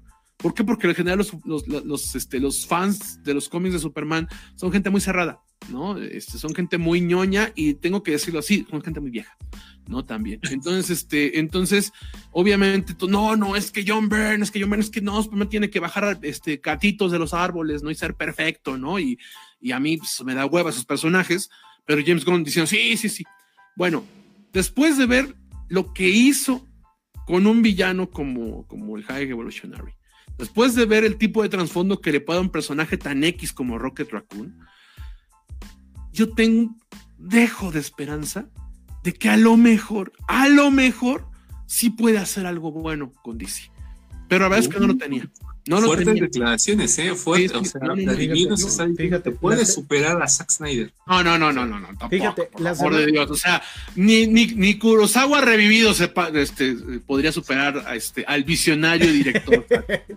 Mira, fíjate, la semana pasada le decía, le decía a, a, a ¿te acuerdas? Que, que, que, que, que, comentaba, ¿no? Que creo que si James Gunn hace... Eh, su versión de Superman, lo mitad de motiva, que es esta Guardianes de la Galaxia, nos podíamos dar por bien servidos.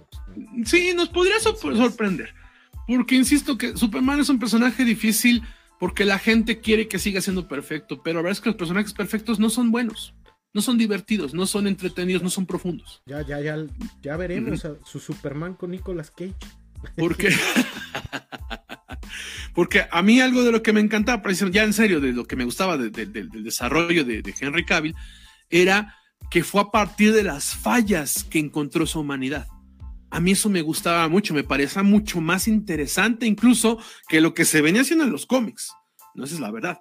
Entonces, este, por ejemplo, todo el mundo adora All Star Superman, que parece que puede ser una de las inspiraciones para Superman Legacy. Y yo he de decir, declaraciones muy blasfemas para quien sea comiquero, que a mí Star Superman no me parece tan buena, ¿eh? O sea, no es mala, pero tampoco me parece una obra así súper increíble, ¿no? Eh, pero en general hay pocos cómics de Superman que me gustan mucho. Entonces, este, insisto, yo creo que yo a, a Gon jamás lo he visto hacer algo bueno que no fuera desmadroso. Porque en el cine desmadroso es bueno, haciéndolo. Ajá. Pero esa es la primera vez que tiene ciertos toques, o sea, con los personajes más desmadrosos de Marvel, pudo meter tragedia. Y eso me parece que sí es un gran mérito, sí, se le tiene que reconocer, porque ese es un trabajo de James Gunn, de los guionistas. Eso no es de Marvel, eso no es de los personajes de origen, ese es un trabajo del director ajá, y del escritor. El poder construir personajes desmadrosos, darles una profundidad trágica. Y entonces eso me hace pensar que a lo mejor hay un pequeño dejo de esperanza de que no de una, de que no sea un asco lo que vaya a hacer James Gunn con DC. Entonces, este. Yo, yo, me parece, nada más para redondear esta parte, creo que mm, la esperanza con James Gunn está en esto que decía Emma al inicio, la parte como oscura que está en, en esta versión de los Guardianes de la Galaxia. Si la lleva Superman y sabe explotar esta parte, yo creo que es ahí donde donde tendría posibilidades. Me da la impresión, ¿no? O sea, como un James Gunn un poco más serio, no sé si me entiendan, eh, dentro de esto, esta propuesta, yo creo que es lo que mi, esperanza está ahí, dice ¿no? Y, Y, que de hecho esto que dice tiene que ver con lo que yo comentaba de que James Gunn contesta lo que la gente está esperando que conteste, nada más. Ajá, no, nada distinto porque a partir de que empezaron a hablar precisamente de, esta capacidad trágica de Guardianes de la Galaxia volumen, volumen 3, es que sale a declarar, no, no, Superman Legacy no va a tener chistes, ¿eh? o sea, es una película seria. Eh, pero si la hace trágica, no le va a gustar a los fans de Superman. Son gente muy cerrada los fans de Superman, ¿no? La verdad. Entonces, este, entonces, no, no, no, ellos quieren ver como el Superman y Luis, ¿no? O sea, divertido, ah, sí, soy el perfecto, soy mi, esposa, todo es bonito, charala, casi, casi, este, hecho flores mientras vuelo, casi, casi, ¿no? Eso es lo que, es lo que los fans de Superman quieren ver, ¿no? Desgraciadamente. Entonces, este... No, sí, sí, sí, Yo creo que aquí tiene una ventaja impresionante eh, James Gunn. Eh, y es el hecho de que es buen guionista. O sea, James Gunn no es malo a la hora de escribir. De hecho, creo que es mejor guionista que director. Sí. es buen director. Y es buen es director. buen director, ¿no? Y pues lo que realmente es el, es el la columna vertebral de, una buena película. Pues es la historia. Eh, bueno, eso esperaríamos. Eh, Zack Snyder no es un guionista. Este, eso hay que decirlo. No es guionista. No, sí es guionista, pero es mejor director que guionista no es buen guionista, no es bueno a la hora de escribir. la, base de todas las historias que hemos hablado bien, todas está, todas son co-guionizadas por, por, este, Zack Snyder. No, nada más que James es mejor director, es, mejor guionista que director. Y Zack Snyder es mejor director que guionista. No, pero pues digo, Batman contra Superman y la Liga de la Justicia no fueron escritas por él, es obra de Chris Terrio. Por eso, pero parte del guion es también la historia como tal. Sí, pero no es él, ¿no? Entonces, en este, en este Qué sentido. ganas de hacer menos allá. Al visionario director Zack Snyder. No, pues no, no, no es mala onda. O sea, eh, eh, eh, la ventaja de Gon sobre Snyder es que Gon es guionista. Zack Snyder es un gran artista visual. Y eso Es mejor director a, Zack Snyder, pero es mejor guionista James Gunn. Eso te lo, te lo acepto como tal. Eh, tiene, esta, tiene, tiene esto, ¿no? Y aparte tiene el compromiso, que, que creo que es algo que lo compagina mucho con Snyder. Tiene este compromiso de mostrar su propia visión de Super. Yo la verdad creo que, que, que- que- que algo en lo que ha madurado mucho James Gunn es el nivel de emotividad, ¿no? Eh, eh, eh, el hecho de que tú puedas llorar, ¿no? Este, y, y ya bien lo decías, ¿no? El hecho de que podamos llorar al ver la historia trágica de Rocket Raccoon es muy importante, sobre todo cuando el Sí. personaje estaba construido como un personaje valemadrista, ¿no? Sí, sí, sí, sí, sí. Eh, eh, eh, entonces, a mí me da la impresión, yo creo que sí, sí debemos darle el voto de confianza a Gon, ¿eh? Yo, yo, yo Yo creo ciego no, pero al menos ya no estoy negado. Este, sí, yo creo que ya, no podemos de- quedarnos en ese punto de cerrazón, ¿no? Este güey lo va a arruinar. Yo creo que, la visión de Superman que va a presentar, yo creo que sí va a ser interesante, ¿no? Este, ya, ya, ya, ya se ha probado. Eh, a mí me gustaría ver a James Gunn haciendo algo fuera de los superhéroes o de la acción. De la misma manera en que también me gustaría ver eso en Zack Snyder, la verdad, ¿no? Me gustaría verlos dirigir otra cosa. Este. Pero pues son directores de nicho, o sea, tampoco es como que. No, pero, pero realmente creo que sí estaría chido ver a, a Zack Snyder dirigiendo un drama, a James Gunn dirigiendo un drama. Eh, o una comedia, ¿no? No sé. o sea, Man of Steel es un drama, pero no nos vamos a meter en eso. pero- Este. Sí, pero tiene tintes de acción, ¿no? Habría que verlos en otra, en otra forma más versátil. Eh, pero yo creo que con Guardianes de la Galaxia 3 ya nos, no- nos meten, nos, mm, le podemos dar ese voto. Le podemos dar ese voto de decir, puede hacer algo interesante, su Superman puede estar chido. Este... Y pues bueno, ¿no? Ahorita habrá que ver cómo manejan las riendas de DC. Ahorita creo que cierran con Flash y. ¿Cómo se llama la que va a estar protagonizada por el chavo de Cobra Kai? Este, Blue Beetle. Blue Beetle. Blue Beetle. Y ya a partir, pues empezaremos a ver todo eso, ¿no? Pero creo que sí le podemos dar el voto, ¿no? Ahí. Eh, yo voto de confianza no, pero al menos ya no, ya no estoy 100% seguro que lo arruine. Yo más bien creo que ahorita puede que haga algo decente. Así, yo creo que sí. O sea, después de ver esta película, digo, sí puede hacer algo bueno, pero yo de verdad pensé que no. O sea, yo dije, este güey es muy bueno para personajes como Guardianes de la Galaxia, como de Suicide Squad, ajá, pero para algo más, para algo que tenga otro registro, no me lo parecía. Esta es la primera vez que pienso que podría llegar a hacerlo bien. Pero a voto de confianza todavía no. Todavía no. Porque, insisto, el problema es que sigue diciéndole a la gente lo que quiere escuchar. Nada más. Escuchemos al sociólogo del gol. ¿Tú qué opinas? ¿Tú le darías el voto de confianza a James Gunn? Yo creo que sí, porque eh, DC, la verdad, no, no, no ha avanzado mucho en estos últimos tiempos, ¿no? O sea, desde Se han disparado la propuesta de Snyder, que se fue desmoronando conforme fue pasando los, lo- película tras película. Este, entonces a mí no me dieron ganas de ver Shazam, ¿no? De- tan solo de, de entrada, ¿no? Y tiene que ver con, entretenida, entretenida. con todo esto, eh, ese boicot que estuvo desde adentro, ¿no? Ujú, parece sí, sí, ser. Y yo creo que la propuesta de James Gunn viene a integrar, ¿no? Como unificar, por eso eh, a lo mejor quiero entender lo, lo que menciona Vlad, de dar eh, pre- eh, respuestas a los fans. Tiene que ver con eso, ¿no? Con tratar de girar todo hacia un, a un camino. Y yo creo que no está mal, ¿no? O sea, un, apostarle a algo diferente, ¿no? Algo que rompa. eh, porque si se dan cuenta, eh, el Superman de, de Snyder, que a mí me gusta mucho, era un güey muy perfecto, como dice Vlad, ¿no? O sea, casi parecía Jesucristo, ¿no? Este, en unas, en unas, en unas secuencias, ¿no? Dios. Y creo que darle ese sentido más, más fresco, llamémoslo así, eh, yo creo que puede ser interesante, ¿no? Hacia estas nuevas generaciones, ¿no? Yo creo que por ese lado podría, podría ser y dar como un, eh, la otra visión, si se dan cuenta, al, nuevo Batman que estamos viendo. Entonces yo creo que... Yo no creo que vaya a pasar eso, ¿eh? O sea, la verdad es que, o sea, entiendo lo que dices y es correcto, pero yo no creo que Gon lo haga más humano, ¿eh? Al contrario, lo va a hacer más virtuoso, lo va a querer hacer más perfecto todavía. Ajá, ¿por qué? Porque eso es lo que quieren. Porque se le ha pasado haciendo analogías con el All-Star Superman. Y el All-Star Superman, la verdad es que la mitad de los episodios son muy aburridos por la perfección. Grant Morrison eh, tiene casi casi un orgasmo escribiendo a Superman.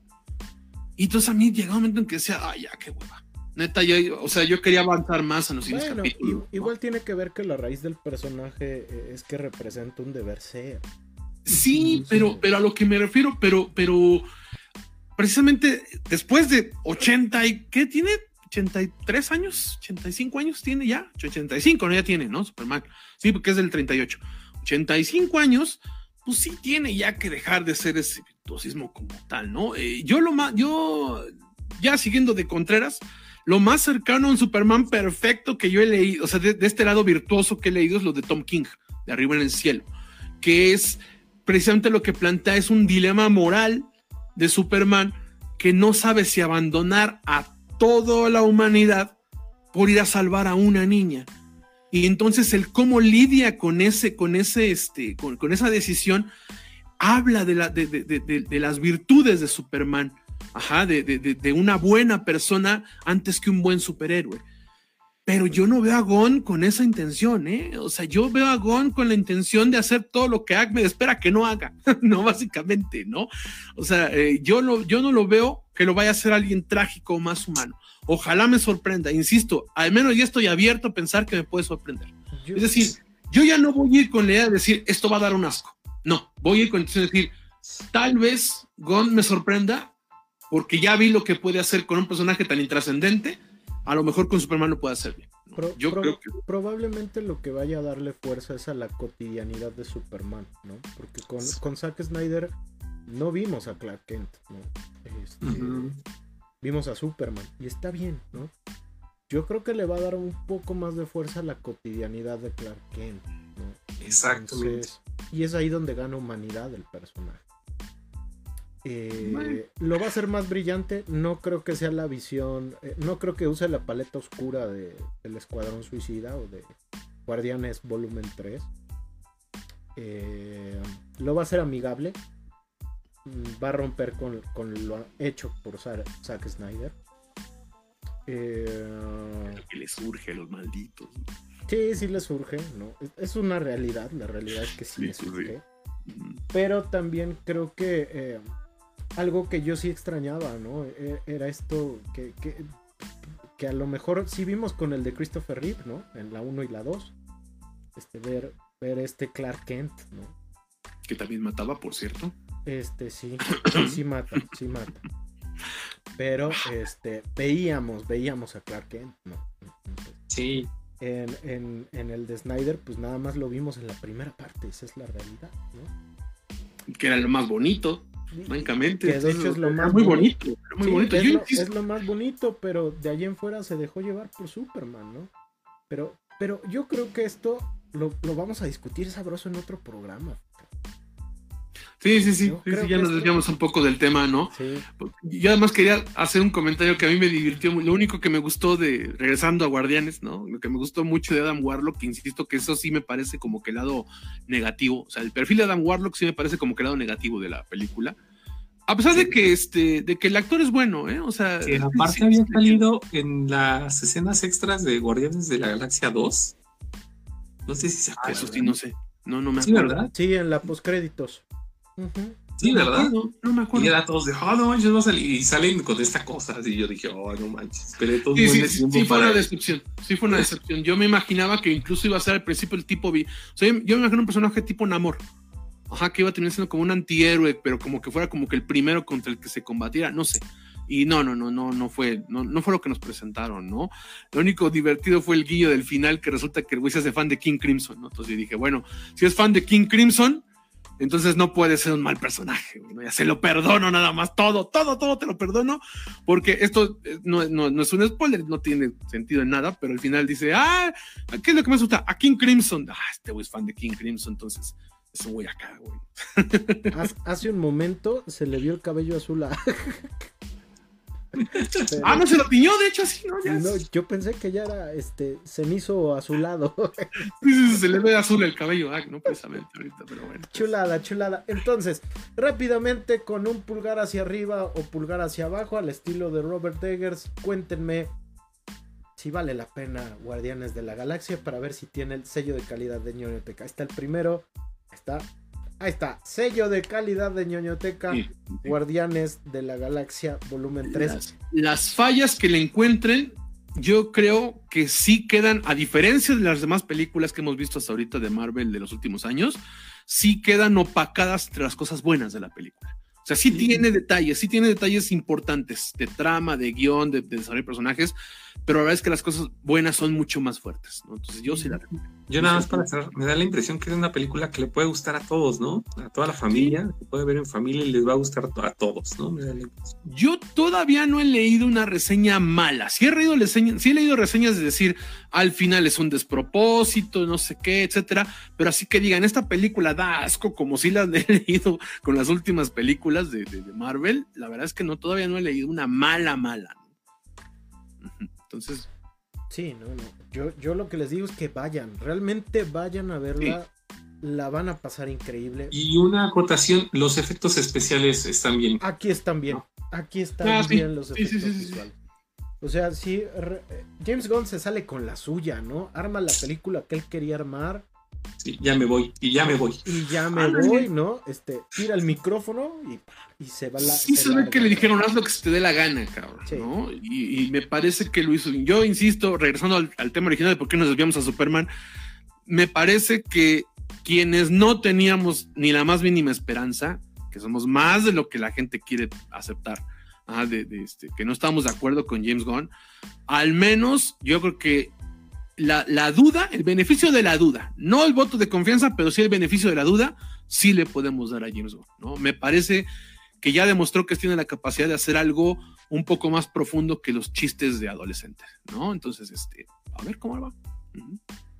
Pues ahí está. Guardianes de la Galaxia, volumen 3. Vayan, va bien con palomitas, va bien sin palomitas, va bien para el, el cinéfilo pop, va bien para el cinéfilo mamador. Va bien, va bien la película. Sello de calidad de ñoñoteca. Y Pues ahí está, ahí está. Váyanla a ver. Y por lo mientras, guapos, ¿dónde los encuentran ustedes?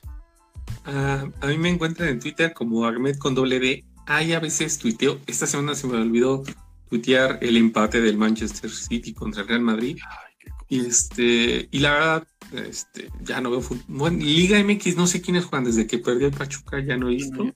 Ah, ¿Hay todavía Liga MX? No sabía. Sí, ¿verdad, Bla? Ya, ya ves, hablar, cosas que nos unen de nuevo a este, el sí. Pachuca, ¿no? Este, Ah, pero las Tuzas entraron a la liguilla, eso sí. entonces, eh, ahí me pueden encontrar tuiteando y a veces dando retweet a lo que pone Vlad y a lo que pone.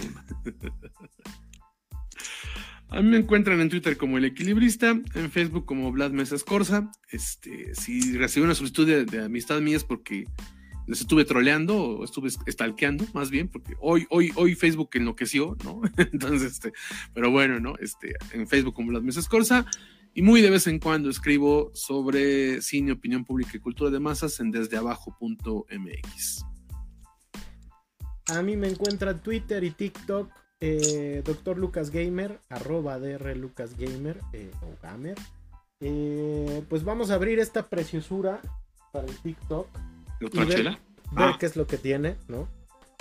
Este, y apreciar las cosas bonitas que tiene Zelda, ¿no? Creo que hoy estamos de celebración todos los gamers porque realmente pocas veces este, tenemos esta comunión por un gran juego y una gran franquicia como Zelda. Este, y muchas veces entran las reseñas de películas que hemos visto, pero que a veces no entran en el que hemos visto. Entonces, este, eh, eh, es bueno que le entren ahí al TikTok y le den, le den like. Este, canal 13.1 Suma TV UAH, ahí eh, conduzco y escribo guiones para Kinésico, una serie de bonitas cápsulas sobre cultura pop. Esta semana hablamos sobre cine mexicano, entonces no se lo pierdan porque eh, el cine mexicano también es vida, ¿no? Es maravilloso, así que pues éntrenle a lo sabroso y denle porque está súper, súper chido. Ahí está. Este, no se olviden, pueden ver Guardianes de la Galaxia, volumen 1 y volumen 2. ¿En qué canal, señor Díaz? ¿El 13.1? No. muy mal, muy mal. Qué bueno que no nos pagan porque esto hubiéramos tenido que pagar nosotros. Nosotros. No, no, repetir la pregunta, por favor? Acuérdese, cada semana lo menciona. No, ya, ya, ya, ya fue, ya va, fue. Va, segunda parte, va, otra vez. Va de nuevo. Toma, Señor dos, Díaz. ¿en dónde podemos ver Guardianes de la Galaxia volumen 1 y volumen 2? Eh, es que en Space, Ah, No, no, bueno, qué bueno. Bendito Dios que no tenemos cosas firmadas porque ya nos hubieran metido en una demanda. ¿no? sí, sí, sí. Mayonesa bueno, ¿qué, tal si alguien abre y busca la, la de la universidad ahí pasando Guardianes de la Galaxia? Porque Agnes lo dijo. Ya vámonos. Ya, Vámonos, Ya, vámonos. vámonos a un corto. ¿cómo? Ya, vámonos a una pausa. Perdóname. Pues vámonos, vámonos. No se olviden, no se olviden de seguir ñoñoteca podcast en Facebook y en Spotify. El día de hoy llegó el programa sobre John Wick. Este, y poco a poco va a llegar el programa de Mario, el programa eh, sobre películas de terror para niños, el neta. programa sobre películas sobre el Día del Trabajo y por supuesto el programa del día de hoy. Así que ahí nos pueden, nos pueden seguir apoyando. Recuerden que si ustedes comparten, le dan like, pues nos ayudan a que el algoritmo nos haga llegar a más oídos, a más hogares. Así que ya saben, ya saben, ayúdenos a que sigamos dentro de los podcasts más compartidos en el mundo en Spotify y también en Facebook Live. Y está ñoñoteca, temporada 3, episodio número 10. Nos vemos la próxima. Bye. Y ya cuando íbamos a amarrar el patrocinio de Space. Nomás le faltó decir al final, güey. No olvide el, el pollo feliz challenge, güey. Nomás le faltó.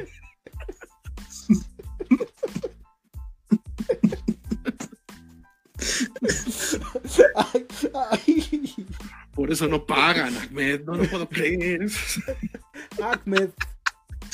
Eres- eres- la- quieren pagar porque tú lo digas, y de, de veras. Ahora sí me pasé, ¿verdad? Chistosito.